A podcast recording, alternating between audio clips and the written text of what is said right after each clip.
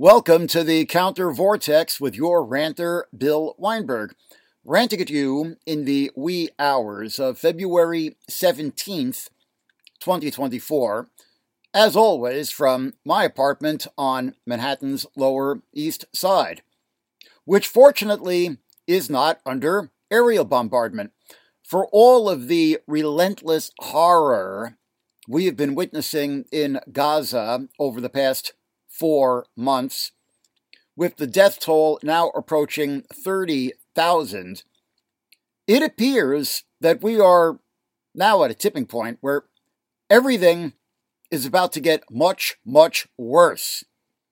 After telling the population of Gaza to flee to Rafah in the south of the strip along the Egyptian border, Israel is now taking the war to Rafah, bombing the area, which has swollen from a population of 300,000 to some 1.5 million now.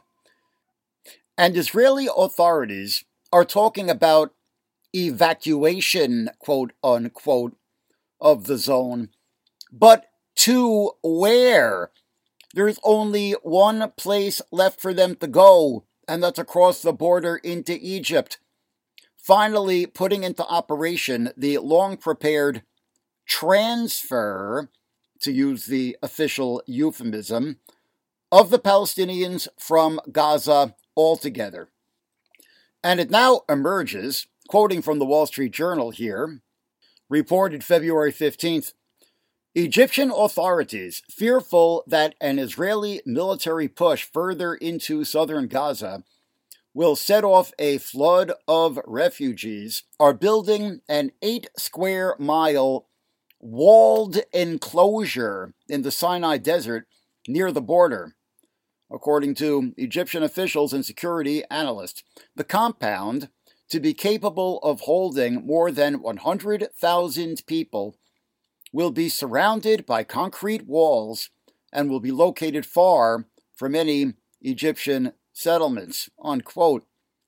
So, if the Gaza Strip has heretofore been the equivalent of a Jewish ghetto under the Nazi regime, as Masha Gessen recently analogized, the Gazans are now about to be deported to an actual concentration camp, and the Egyptian government is cooperating, although I certainly acknowledge that Israel has put them in a very difficult position.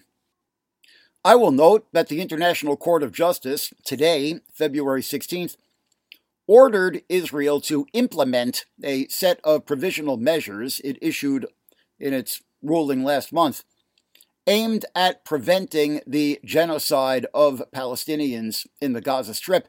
The order states, quote, the court notes that the most recent developments in the Gaza Strip and in Rafah in particular would exponentially increase what is already a humanitarian nightmare with untold regional consequences.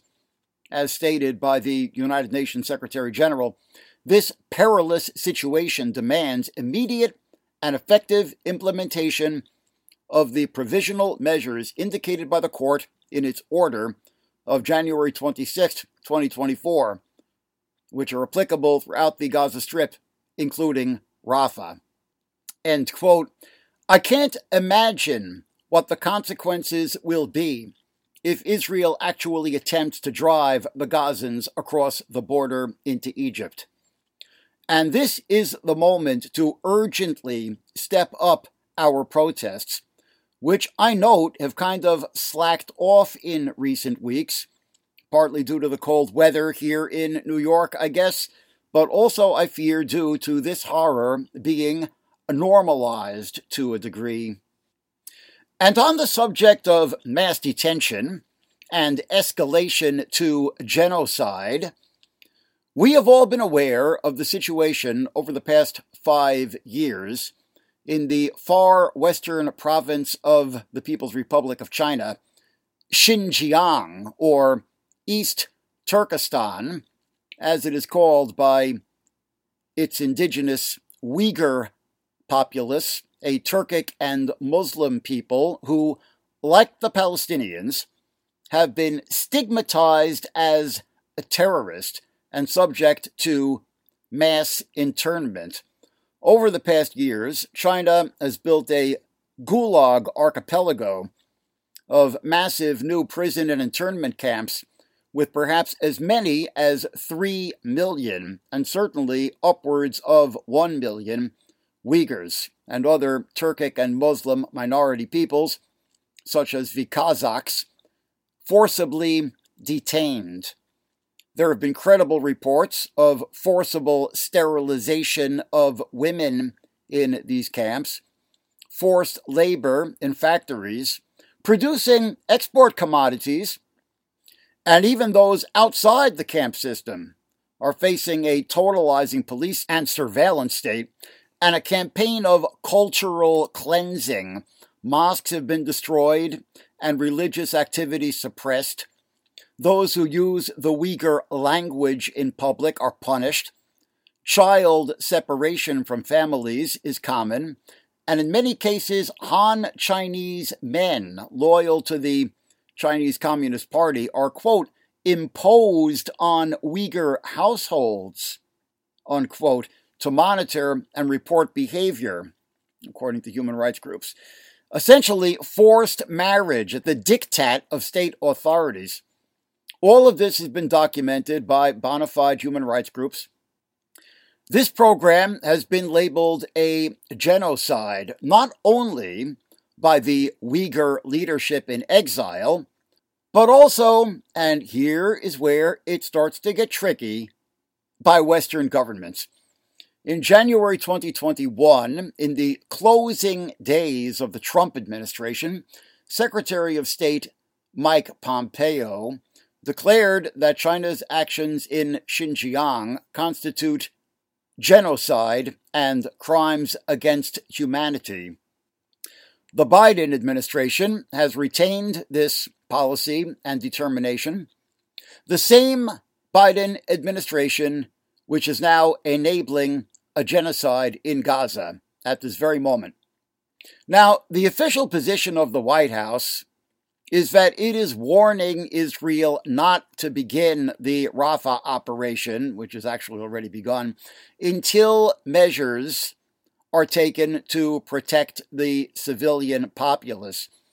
As if this would even be possible. But there is no stick to back up this admonition, absolutely no threat of a suspension of aid. In fact, the administration is pushing a new Israeli military aid package through Congress, even as this is happening. So, this obvious hypocrisy, in addition to being bad for the Palestinians, which is obvious, is also bad for the Uyghurs because it makes the legitimate claims that they are being targeted for genocide look politically motivated. Which is why I was so glad to hear this video clip on Instagram by one Arslan Hidayat of the Uyghur Revival Association, an Australian born Uyghur whose parents emigrated from the People's Republic and has relatives in detention back in Xinjiang. Listen to what he has to say. Uyghur from East Turkestan, and I see your genocide. We see your genocide. The Uyghur people are with you. We are going through exactly what you are going through. The only difference is you have been able to document the horrors of genocide, and we haven't been able to. The Uyghur people are taking strength from you. The fight that you have led on the ground, the fight that you have led on social media, is a lesson for not just Uyghurs, but all oppressed people around the world. You have enlivened what it means to stand up for rights, for justice, for your land, against occupiers, against oppression. I'm Uyghur, but I'm also Palestinian. I share your pain, and I'm sure that you share mine. We are brothers and sisters in Deen. Free Palestine and free Turkestan. We are brothers and sisters in Deen. Free Palestine and Free East Turkestan. was the last line. Deen is an Arabic word for religion, so that is a reference to the shared Islamic faith of the Palestinian and Uyghur peoples. And boy, do we need a voice to powerfully and succinctly cut through the BS as Arslan Hidayat does here. A big shukran to Arslan Hidayat. Let's go over a few recent news clips concerning the Uyghurs and Palestinians. First, this one from The Diplomat, a pretty good publication despite its staid and elitist name, with a focus on East Asia. Although this piece, while making a good point, is also, as we shall see, problematic.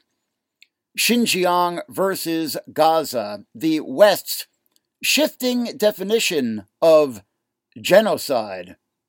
The global North's foreign policy has a glaring contradiction regarding China's abuses in Xinjiang and Israel's in Palestine. By Juan Alberto Ruiz Casado, November 14th, 2023. It begins by noting an editorial in the Global Times, the Chinese Communist Party tabloid, on October 19th, which took aim at Western double standards in defending the human rights of Muslims in Xinjiang and Palestine. The article quoted James Kariuki, the United Kingdom's deputy representative to the United Nations, who, as spokesperson for a group of 51 countries, charged that, quote, members of Uyghur and other predominantly Muslim minorities in Xinjiang continue to suffer serious violations of their human rights by the authorities of the People's Republic of China, end quote. This happened a day before UK Prime Minister Rishi Sunak's visit to Israel, which included a friendly exchange with Israeli Prime Minister Benjamin Netanyahu, to whom Sunak confessed, quote, We want you to win, end quote. Sunak was referring to Israel's military operation in Gaza. And Ruiz Casado comments, Quote, Indeed, the timing of these two events, the statements against China at the UN General Assembly and the visit of Sunak to Israel, could not have been more striking. On the one hand, the United Kingdom, and particularly the United States, along with Ursula von der Leyen, President of the European Commission, and other European leaders, were not only offering verbal support but also material support to Israel. Meanwhile, the physical destruction of Gaza, the loss of thousands of innocent Palestinian lives, and the forced exodus of its population have been often referred to as ethnic cleansing and even as a potential case of genocide by different experts and members of international organizations, an opinion not shared by the governments of the global north, end quote. yeah, we noticed. So, up until this point, pretty good. But then he goes on to use loaded language that betrays the Uyghurs and indicates that he, the writer, Juan Alberto Ruiz Casado, suffers from a double standard similar to the one he is decrying. He notes that um, Pompeo's declaration that the mass internment of the Uyghurs constitutes a genocide was once again uh, undertaken in the closing days of the Trump administration, and then goes on to note that, quote, by March of the same year, 2021, Pompeo's successor, Antony Blinken, doubled down on this dubious claim and labeled China's actions in Xinjiang as genocide in a report issued by his office. Importantly, this decision contradicted the conclusions of State Department lawyers who had recently determined that there was not sufficient evidence to support the genocide claims. International media of the global north propagated news of this alleged genocide without further critical examination, as they do most negative stories about China. End quote. So obviously, with use of these hedge words like dubious and alleged, Juan Alberto Ruiz Casado has something invested in cleaning up China's image. I'm not sure what, but the hypocrisy he rightly exposes sure is convenient to this aim. And as for that report from State Department lawyers, actually issued in February 2021 by the department's Office of the Legal Advisor, actually found that China's mass imprisonment and forced labor of ethnic Uyghurs in Xinjiang do amount to crimes against humanity, but that there was insufficient evidence to prove genocide. As if mere crimes against humanity, which Ruiz Casado doesn't mention, is some kind of exoneration, utter dishonesty. And they'll also point out that for all of the mutual tension and saber rattling, the US and Chinese economies continue to be completely interpenetrated. And those export commodities being produced by Uyghur forced labor are coming here to the United States, among other Western markets. So, an obvious incentive for the State Department to pull its punches in evaluating the situation. Okay, let's move on. This from Voice of America, June 23, 2023. Palestinian leaders' endorsement of China's Xinjiang policy sparks backlash. Palestinian Authority President Mahmoud Abbas recently visited Beijing, where he met with Chinese leader Xi Jinping and expressed support for China's treatment of Muslim Uyghurs in Xinjiang. His endorsement of China's policies and denial of the mistreatment of Muslims in Xinjiang drew criticism from politicians and rights activists. During their meeting, in which Abbas sought economic aid, he and Xi issued a joint statement in which Abbas endorsed China's domestic and foreign policies while dismissing the human rights concerns in Xinjiang as Western concepts. The United States and some other countries have designated China's treatment of Uyghurs and other Muslims in Xinjiang as genocide, and the UN Human Rights Office has stated that China's actions in Xinjiang may constitute crimes against humanity. China denies these allegations and considers them fabrications by anti China forces. Abbas said in the joint statement that China's actions in Xinjiang have nothing to do with human rights, quote unquote, an unintentionally correct assertion, if you get me, but are aimed at countering extremism and terrorism, end quote. Bitterly disappointing, Abbas, gotta say, but I guess he feels he has to do it because he needs the aid, and China backs the Palestinians in the great game. But such compromises come at a cost. Our next clip from Muslim Matters website, October 19th, 2023. Why Uyghurs Cannot Unconditionally Support Palestinians by Uyghur Whistleblower, as the author calls his or herself. Quote, the Muslim Ummah, or community of believers, may wonder about the support of certain Uyghur organizations for the Israeli government because they see a contradiction given the shared suffering of the Uyghur community under Chinese occupation and the Palestinian cause. The Ummah may question why Uyghur organizations align themselves with a government that is criticized for its treatment of Palestinians, which has now amounted to genocide, especially since their struggles for independence and self determination correlate this divergence of perspectives can lead to uncertainty and curiosity among the Muslim Ummah. seeking to understand the diverse motivations behind such support. And in delineating these motivations, he writes a couple of paragraphs later Uyghur advocacy groups navigate a complex international political landscape while seeking support for their own plight. This reality places them in a precarious position, often relying on broader alliances and partnerships to achieve their objectives. Some Uyghur organizations maintain diplomatic ties or receive support from countries and organizations that also maintain close relations with Israel.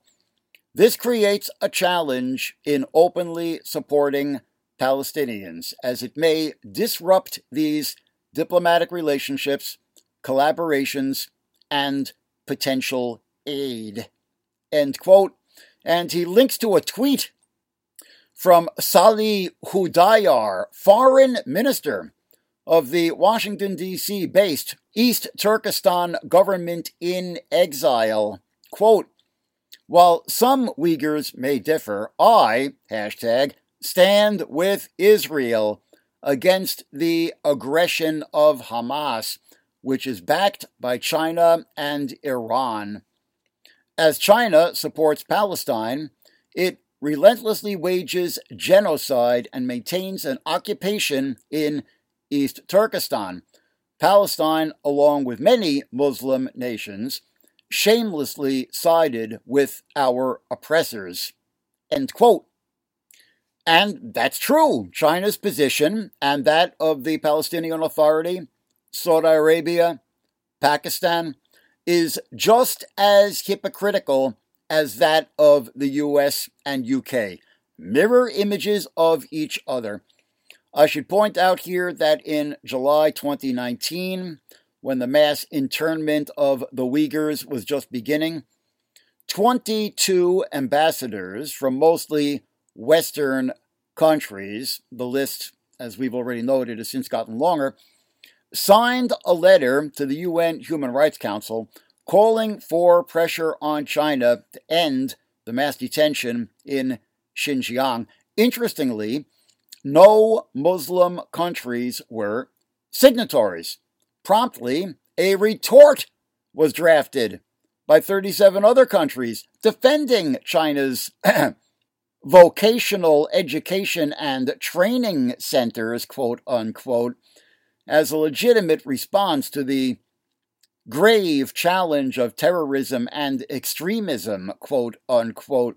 These signatories included Russia, North Korea, Venezuela, Cuba, Belarus, Burma, the Philippines, and also such Muslim states as Saudi Arabia, Pakistan, Syria, Oman, Kuwait, Qatar, the United Arab Emirates, and Bahrain. It's all too obvious what's going on here. China's imperial rivals in the West are exploiting the Uyghurs for propaganda purposes. States that are looking to China as a patron or ally or wish to hide behind counter-terrorism to excuse their own massive crimes or both are exculpating Beijing. The genocide of the Rohingya in Burma being a very instructive example. And I'll point out another very instructive reality that China has not joined the genocide cases against Israel pending before both the International Court of Justice and the International Criminal Court. Both cases brought by South Africa in alliance with various other governments, including Mexico, Chile, and Bolivia. And I think we know why. China also faced a genocide case at the ICC, International Criminal Court, over its treatment of the Uyghurs brought by the East Turkestan government in exile and the East Turkestan National Awakening Movement. The case was dismissed in December 2020 on jurisdictional grounds. The People's Republic of China, like the United States and Russia, does not recognize the ICC. Neither does Israel, which continues to reject the authority of the ICC to investigate possible violations of international law in the occupied Palestinian territories. But the state of Palestine, which has UN observer status and is recognized by 139 of the 193 UN member states, does recognize the ICC. And the West Bank and Gaza are technically under the sovereignty of the state of Palestine, at least for those 139 states that recognize it. Although, in reality, of course, it doesn't have much power on the ground. And in fact, the ICC opened a preliminary investigation into the occupied Palestinian territory in January 2015 in response to petitioning by the Palestinian Authority, a move, of course, bitterly protested by Israel and the United States. Another short but very interesting statement, cutting through the double standard on both sides, appears on the International Marxist Humanist website, entitled, quite succinctly, The Uyghurs and the Palestinians. The author is identified only as Chinese student. Obviously, he or she is seeking to avoid retribution, possibly even against his or her family back in China, given that the author is said to be studying in the U.S. Quote, the oppression of Uyghurs in China compares to that of the Palestinians. Seeing the news about the October 7th attack by Palestinian militants under Hamas from Gaza into Israel I hope to share my perspective from the special standpoint of a person of partly Uyghur descent, coming from China and now studying in the United States. To me, the stories of the Uyghurs and the Palestinians are very similar. Both are under decades of oppression, with their freedom gradually eroded. In these decades, they have been continually resisting, but are rarely seen, except for occasionally being brought to the fore by imperialist states from both sides to play their games of politics. I hope that we can let go of our prejudice and be dialectical. Don't see things through the lenses of state, religion, or ethnicity, but as people oppressed for decades, fighting to be free. End quote. Very good. And as for the contention that the Palestinian struggle is not seen, well, I've said before that Gaza is not an underreported conflict, but the ongoing civil struggle of the Palestinians, particularly to defend their lands from expropriation on the West Bank, has indeed been grossly underreported. And it's interesting that, you know, when Palestinians resort to militant attacks or terrorism, quote unquote, of course it makes headlines. But it doesn't make headlines when they engage in ongoing civil campaigns for defense of their lands, ongoing nonviolent campaigns. And then we all act, or we're all supposed to act like the latter doesn't exist. Very deeply out of whack. And on the other side, Palestinian solidarity with the Uyghurs.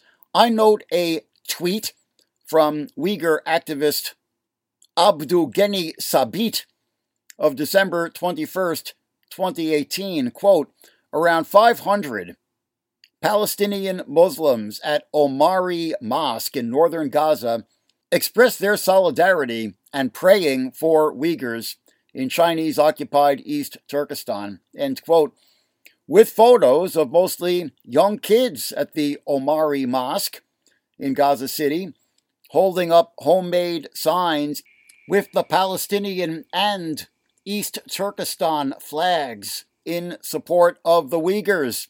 Very encouraging. And I must sadly note that the Omari Mosque, the strip's largest and oldest, located in Gaza City's Old Town, is among those that has sustained damage in the bombardment.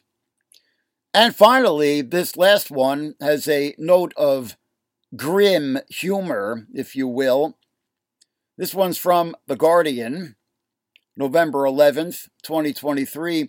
How Chinese firm linked to repression of Uyghurs aids Israeli surveillance in West Bank. Camera is made by Hikvision, which is blacklisted in U.S. blanket the occupied West Bank, according to Amnesty International. Quote, in the occupied Palestinian territories, there are cameras everywhere.